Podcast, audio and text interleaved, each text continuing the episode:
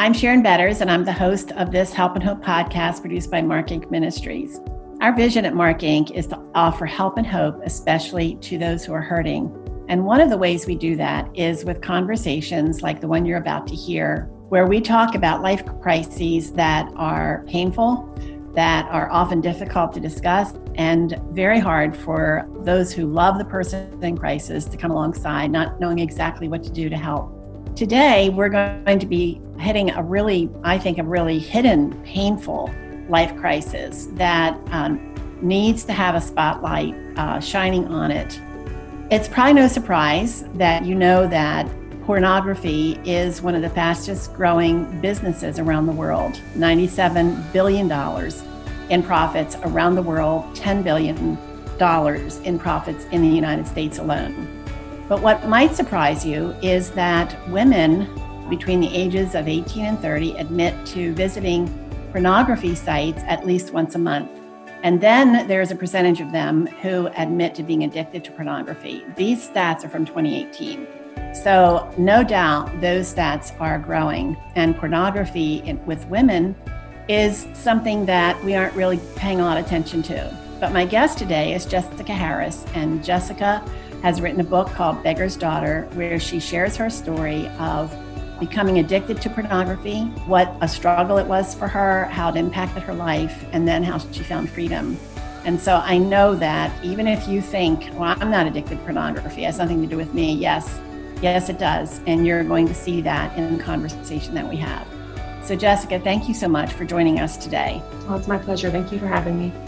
Jessica, um, before we jump into the topic of pornography, tell us a little bit about what gives you joy in your life right now. Oh, that would probably be my my husband and my little girl for sure. I love to take care of them and to to dote on them. And I got married when I was 32, so I spent many years doing a lot of fun things and traveling and speaking and living the single life and definitely they bring me so much joy in taking care of them and, and loving them my little family. It's definitely a special season of life and um, it's wonderful to hear you speak about this season with such joy.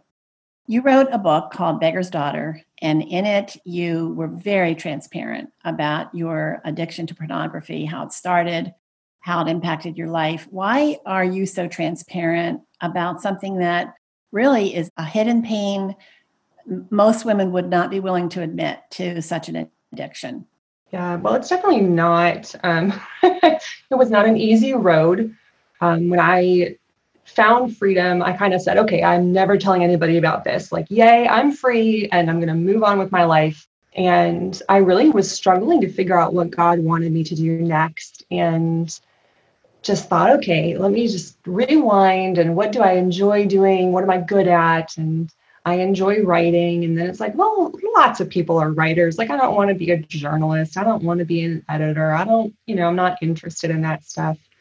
What can I, what can I give? Like, what, what can I do in writing? And it was almost this feeling of, well, you're going to share your story. And I, oh, no, I am not. that is not going to happen. Um, so I wrestled with that probably for two years back and forth of like, no, I don't, this is the last thing that I want people to know about me. I'm not going to make it the first thing they know about me. Like, this is not happening. This is someone else can do it. And I thought for sure there would be someone else out there. So I started struggling in 1999 and started looking for help in 2003. So in 2009, I was thinking, no, surely, surely somebody, if this is a problem, somebody else has already said something by now and I went looking for resources for women, and there weren't any. And I got angry. I got so angry because there are statistics. There's a study dating back to 2003 noting that Christian women struggle with this. And I thought it has been six years. Why haven't why hasn't anybody said anything? Um, so I started. I launched my website. I was angry with God because I was like, I do not want to do this, but you left me no choice. And and I was I was so frustrated with churches and with just that we hadn't talked about this. And so I started a, as a static website where I shared my story and kind of blasted churches. Not the best way to start, I'll be honest. but I did it anonymously and I thought, there, like I've done my obedience, like I'm going to move on with my life now. And I started getting emails through the website from women. I started getting messages from friends because I had shared it with some friends, and they're like, "Oh my goodness, me too." And I, you know, I've where where have all these women been? I thought I was the only one. Even after I found freedom, I still felt like I was one of the only ones. And then about a year after starting my website, I was speaking at an event in Canada. And obviously I had gone public at that point because people were asking me to speak. Like you can't be anonymous and be a speaker. So so I had to be known at that point. And I was at an event in Canada and leading a women's workshop, a, a breakout session. And I said, we're going to talk about lust and the breakout session packed out. Women were standing along the back, they were sitting on the floor. There were no chairs left. and I remember stepping out of that room thinking, they didn't come for me. No one knows who I am. They came for the message. They came because no one's talking about this and they want someone to be talking about it. And I felt like in that moment, I had a choice to make. And it was almost like God said, you can have the life that you wanted. I'll let you. Like you can go do the normal life where no one knows this about you thing, or you can help, or you can do something about these women because you know what it's like to be there. And how can you walk away? And I just had this feeling of I can't just walk away. I can't acknowledge that they're there. Yeah, I'm sorry. I've been there and it's hard, but I'm going to pretend like you don't exist. Like I'm just going to pretend like you don't someone else can save you. And it was very much like an esther moment for me of just feeling like you can have your life. You can save your own skin. I will save them some other way or you can be part of this. And so i chose to be part of what god's doing.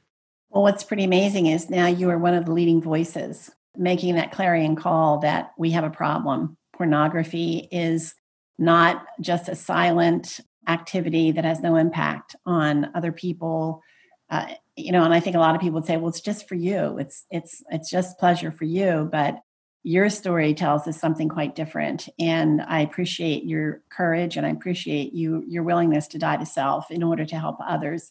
When you were a child and in church there was a message that seemed to be coming through to you about who you were and your self-image. How do you think that was a kind of a pathway to finding meaning in pornography for you? What was that message that was so hard for you to live up to? Um, I think it, there's a there's a lot, but it, there was very much this almost this culture of perfection, this expectation of perfection that your relationship with people was based, and your relationship with God as well was based purely on what you could do for them and meeting the standards that they had for you. So God was this cosmic rule person, you know, and you had to follow all of the rules or else he didn't love you as much. You had to almost earn your worth in when it came to God, when it came to family. And so I think that meshes perfectly with one of the messages of pornography, which is is very humans are very disposable, people are very disposable, and if you're not good enough, I'll just move on to the next one. Like you don't matter. uh, you have no worth, you have no value your value is based on what you can give me. And so I think I battled that growing up. I battled it in my family. I battled it in my church. And so when it presented in pornography, it didn't seem abnormal. It didn't seem different. It, oh, I've seen this before. Like this is consistent with everything else in my life. So it fit. And I think, and I've told parents this before, like if I had heard a different message, if I had heard that my worth and my value wasn't based on what I could do or my performance. If I had had that truth, I wonder if my struggle would have looked different because I would have been able to say, well, that's not, that's not how I want to, to feel. That's not what I want to, to do with my life. But because it was so consistent in all areas of my life, then pornography just kind of stepped right in and fit with everything else. When I hear you talking about this kind of your self image of how you viewed yourself, and in our culture right now, it, it's hard for women. I, I can't speak for men, but I can speak for women too. We are bombarded with messages that if we aren't pretty enough, if we aren't young enough, if we aren't using the right hair product, if it, you know, all those things are telling us you're not worth it, you're not good enough. You have to keep striving. What a hard message for us to be hearing. And so I think you were about 13 when you first stumbled on pornography.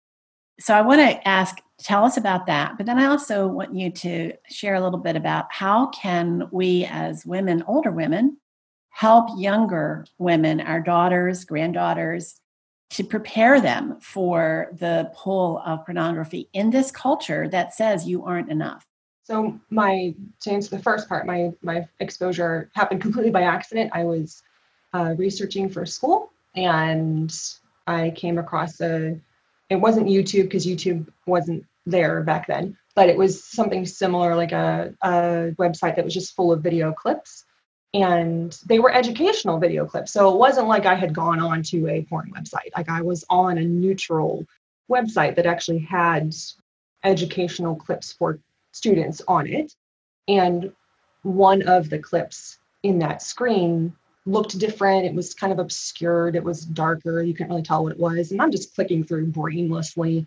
And it was a porn video. It was hardcore pornography. So um, it, I clicked on it. It started playing. When I tried to exit out of it, it ended up, you know, pop up barrage and just sucked me into uh, it's it doesn't exist anymore but it, it was an underground so what that was at the time was the most extreme and kind of like not allowed pornography at the time so i had gone from a completely neutral educational website to essentially illegal pornography when not on purpose um, and I obviously I didn't know that at the time i had no idea any of that I just remember looking at it thinking, oh, so this is what people are talking about and aren't telling us about, you know? Because in church, we didn't talk about that. And my family, we didn't talk about that. And so when I saw these videos, I was like, oh, this is that secret, that secret world that nobody wants me to know about, you know? And so then it almost felt like, oh, like I know things other people don't know. so there was this level of curiosity and there was this level of like almost feeling like this is forbidden. And so it's fun in a way. And it, it the way the website was it just continually refresh new content on its own every few seconds and so it easily just sucks you in for for hours at a time and that's kind of where my journey with this started there was a chat room there and so i found i found this trend or this thing called cybering which is where you do you act out sexual things in a chat room. So it's like the 90s equivalent of sexting because we didn't have cell phones. So I would go into chat rooms and role play with strangers online as well as part of that too. So that's kind of where my journey started. And I I think to protect today's young women from the the pull of pornography, the the best way we can do that is to really build up their worth and their identity outside of it like i said if if i had heard the message that I was worth more than just what I can give somebody. If I had heard the message that I was worth more than just my body, if I had heard the messages that have brought so much healing in the years since, if I had heard those before, I wonder what they could have done to protect me almost from the pull. Yes, I might have been exposed to it, I might have seen it, and you have girls who you know have friends who are watching it and flash the phone in front of them but there's a difference between being exposed to something and then being almost like drawn into it. And if I had heard those messages before that my worth isn't in my body, that my body is is fearfully and wonderfully made and it's it's beautiful. You know, I'm if you're listening audio, you can't see this, but I had like curly hair and freckles and like my hair goes frizzy and crazy, like all of these things that I thought were so wrong. You know, they're not normal they're not typical i don't tan i can't tan i just burn You, i can't achieve the societal standard of beauty i can't and if i had heard that that's okay and that these things make you beautiful they make you unique and my husband has been hugely influential obviously in helping with this area of healing in my life especially he loves my hair he loves my freckles like he loves all of it but if we heard that message of almost acceptance for lack of a better word and just building up who God created us to be like body, mind, and soul, like all of us. If we gave that message to our young women, I wonder how much it would protect them from the damages of pornography and sexting, which is huge among today's teenage girls. Like they're believing that their worth and their value comes from selling themselves and giving their bodies away. And what if we were teaching them from when they were little that that's that's not it and that you can respect yourself and you can have those boundaries and you can say no and you can have a worth and a value outside of that. I think that's how we protect them from that pull for sure. I'm, I'm glad you brought up sexting because I think for anybody who thinks that pornography is not a woman problem, that certainly to me is saying yes it is because where do young girls get this idea that uh, sexting is appropriate and okay? And um, you know it's it is a rampant issue and it's shocking uh, to when you hear what girls are sharing uh, nude pictures and things like that with boyfriends who then break up with them and they pass the pictures around. And it just actually i think it, it feeds into exactly what you're talking about that image of yourself that you're just not good enough and you've thrown away something important somebody's trampling on it.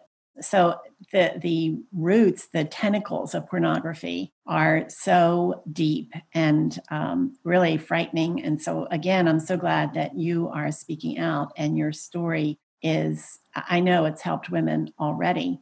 One of the things that i think about too is you know again pornography it's not what's the big deal about it? But what what is the big deal? How did how did it impact your uh, life your time your relationships? As you went from being a 13 year old into high school you were a good student in high school then college working i mean did it have what negative impacts did mm. you really finally begin to see right so um, i struggled primarily while i was in high school and so i was a 4.0 student, straight A student, top of my class, and told everyone I was going to be a doctor. So I was all about like achieving that standard of perfection and the ideal, you know, perfect achiever. But near the end of my high school career, I actually noticed that my pornography use had spiraled out of control. So I was to the point where I would look at pornography for hours every day when I got home from school. I lived with my mom and my siblings lived elsewhere. So it was just my mom and I in our home and she worked. And so while she was at work, I was watching pornography. Um, when she would come home and go to bed, I would sneak out into the living room and watch the channels that we didn't get on the TV. So we didn't even get them. Um, but I would sit there on the couch waiting for something to come through the static, just just waiting. And it would never be clear. It would always be like a negative image. But I would sit there for hours just waiting for stuff to come through. At school, I would sit on the library computers or as a teacher's aide on a school computer looking at erotica, which is stories. And no one ever questioned it because I'm a straight A student. You have no reason to question it. My mom didn't question why I was studying so much. You know, I'm a straight A student. Like I'm achieving everything that everyone wants me to do. But near the end of high school, I really started to struggle because I was staying up all night watching pornography on the TV because my the computer was in my mom's room, so that was off limits at night, but TV wasn't. So I would watch that until three or four in the morning and then sleep for two hours and then scramble to get the bus. And it was starting to get a little hard to keep my grades. And that's when almost pornography became a threat. Like, oh no, you're not going to mess up my, you're not going to mess with my plan for life. You're not going to throw off my straight A student doctor dream. You know, you need to get back in control. Cause I still felt like it had a place that it was okay because I wasn't sleeping around. I wasn't going to get pregnant. I wasn't going to get STDs. Like this was, in my mind, a healthy outlet for my sexuality.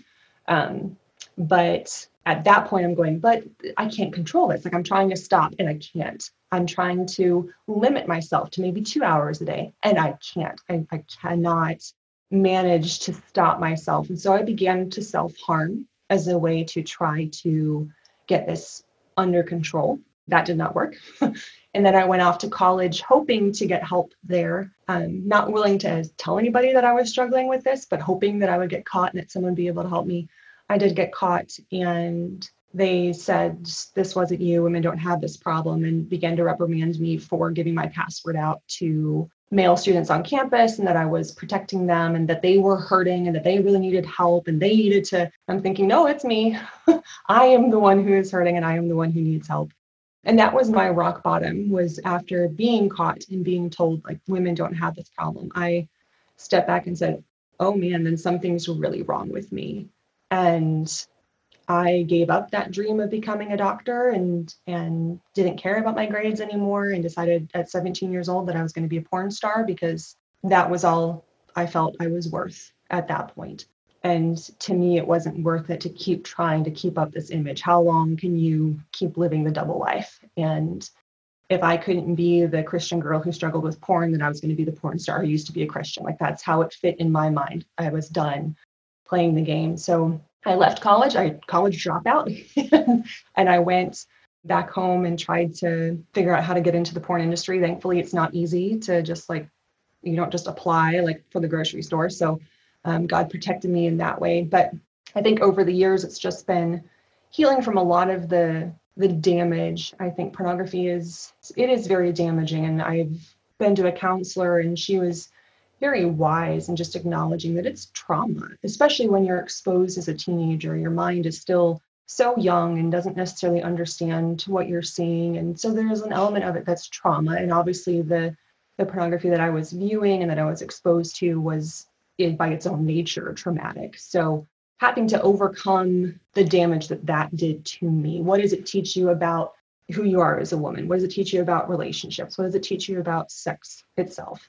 and just having to to work through that i've seen it in how i trust people and how i interact with people i struggled for a long time to build friendships just because i always assumed that they wanted something from me and then i struggled on the other end of well when they find out this about me they're never going to want to talk to me again so having to kind of walk that balance between the two and then a whole new crop of problems when uh, when I went to get married and was approaching my wedding and beginning to realize like, oh my goodness, I'm going to marry somebody and like, I'm going to, I'm to be in a, in a bed with somebody like for real. And I have no idea, like I'm freaking out. And you think, oh, well, this is good for teenagers. You know, it's their sex education. It is not, not at all. And I can, I can say as somebody who spent years watching videos and and seeing this and as someone who's been married for two years now that they're not the same. like it's not the same at all. And I think it's it's horribly damaging to just your identity as a as a woman and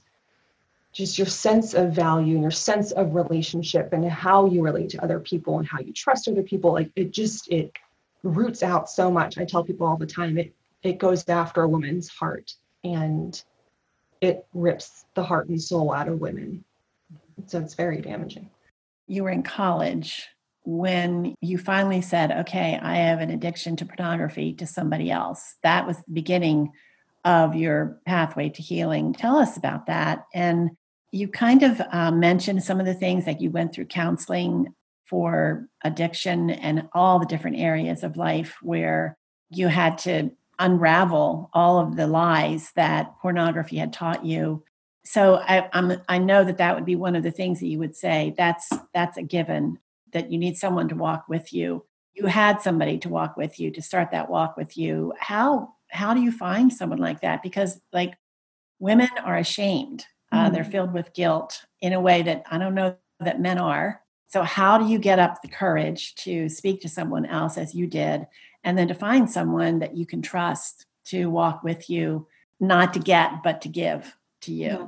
I think the, one of the most insightful things that you said was that this the shame is different for women, and it is very different for women. Even though there are several of us who've been speaking out on this for several years now, we still get emails from women going, "I thought I was the only one." So we're still fighting against this idea that women don't have this problem. And so one of my big rallying points, I guess, over the last few years has been churches need to start talking about this because that's what helped me finally.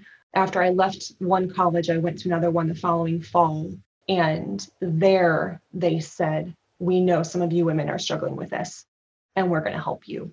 Women are hungry for that. If a woman is struggling, she needs to hear that. She needs to hear that she's seen, that that she's not alone that we are uh, and we being there's a several of us now who have shared our stories and are trying to generate this kind of awareness of this problem still kind of fighting this culture of well no we don't talk about that in our church but you do. You talk about it with regards to men but you won't talk about it with regards to women. And so we do encourage pastors and Bible study leaders and college ministry leaders to just include women in the conversation. It it will not hurt you. It doesn't it doesn't take much at all. It literally just is standing at the pulpit and saying men and women have this problem and stopping the the narrative that's all male based and then starting to just include telling parents to talk to their sons and their daughters about this it's not hard and when we do things like that we're starting to break down that wall of shame where women will feel safe to come forward and to tell somebody that's what they're that's what they're every woman wants that she wants to be able to tell somebody but the fear is that it's not safe to and so when you step forward and say, I am a safe place for this struggle, you make it that much easier for her. We're missing those safe spaces right now, and they might be very safe. They're just not advertising themselves as such. So, for the woman who's struggling, though, I always encourage them to tell somebody in their life because they love to email myself and tell me, and that's fine. But I can't help them. I can't. I can't walk alongside them. I'm not in their life, and that's what so vital is because pornography is such a pervasive issue and because it kind of digs its tentacles as you said like into so many areas of your life it's not just about stop watching pornography it's not just about getting accountability it's not just about filters and password protection that's not it it's about healing that has to happen we're kind of going through and cutting all those tentacles off and healing up those holes that are left behind and that involves like so much more. It involves emotional regulation and coping mechanisms and all these other how do you deal with stress? How do you deal with anger? How do you deal? And I can't help you with that. So I encourage women to really pray about it. And I know it's scary. And I tell them if you want to, you can throw me under the bus. You can give, you can have the person read my website first, read my book first, get a feel for how they react to it if you're afraid of how they're going to react to you. And then if they seem like a safe space, then you can go, then this is also me.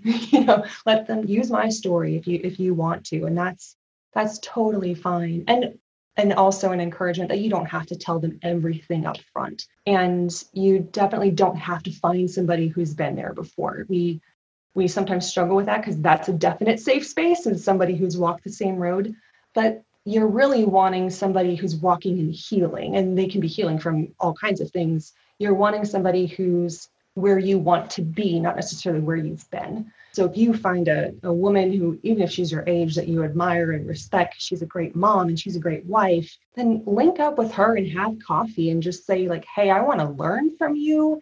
And I also want to share that this is part of my story and this is part of my life. And it's super scary and it's hard because we don't have a lot of safe places right now. So that's kind of two two pronged, like hoping that churches and people will start to say, hey, you can talk to me about this, and that women will also start speaking up and saying, hey, I need someone to be able to talk to about this.